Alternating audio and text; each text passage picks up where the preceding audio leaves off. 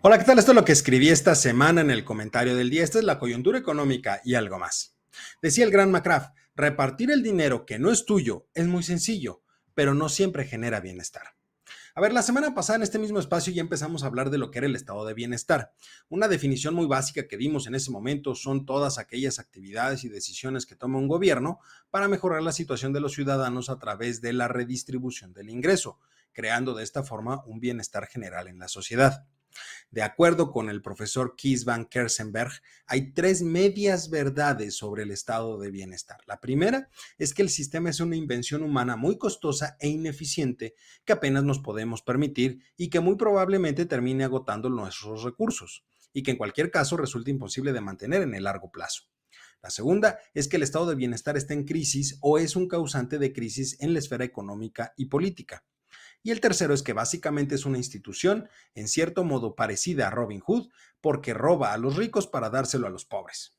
A ver, hay varias cosas que debemos destacar. Primero, efectivamente la búsqueda de un estado de bienestar de bienestar general requiere una gran cantidad de recursos económicos que no todos los estados pueden permitirse. Después de todo, la idea del estado de bienestar implica que prácticamente todas las personas tengan acceso a servicios públicos que les permitan mejorar su calidad de vida. El gran problema está en la forma en la cual se va a financiar ese tipo de decisiones de política pública. Después de todo, el dinero, al ser un bien escaso, motiva la implementación de formas específicas de financiamiento para generar el bienestar que se está buscando.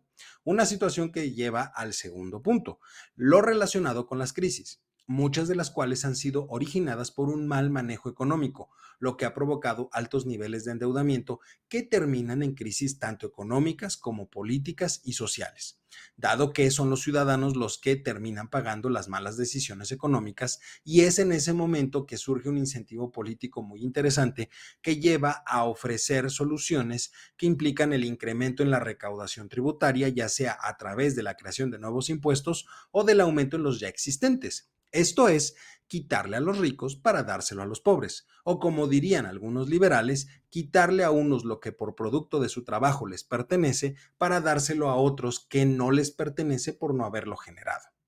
Lo anterior genera entonces una discusión respecto de la posibilidad de implementar o no un estado de bienestar. Si bien es cierto que no estaría fácil, depende mucho también del tipo de estado de bienestar que se quiere implementar. De acuerdo con otro autor, Spink Andersen, existen tres tipos de estado de bienestar el liberal, el socialdemócrata y el conservador. El liberal es aquel que se encuentra orientado al mercado y las decisiones de política pública están dirigidas a proporcionar ayuda a cierto nivel de ingreso a los sectores más vulnerables, todo financiado a través de impuestos. El socialdemócrata se encuentra apuntalado por derechos sociales establecidos en la ciudadanía o en la residencia, lo cual elimina las diferencias de condiciones de vulnerabilidad. También es financiado a través de los impuestos.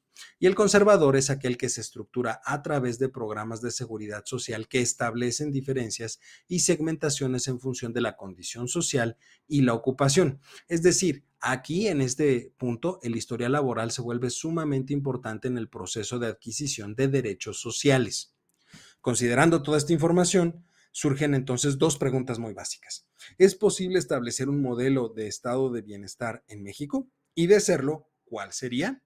Son cuestionamientos que analizaremos la siguiente semana en este mismo espacio.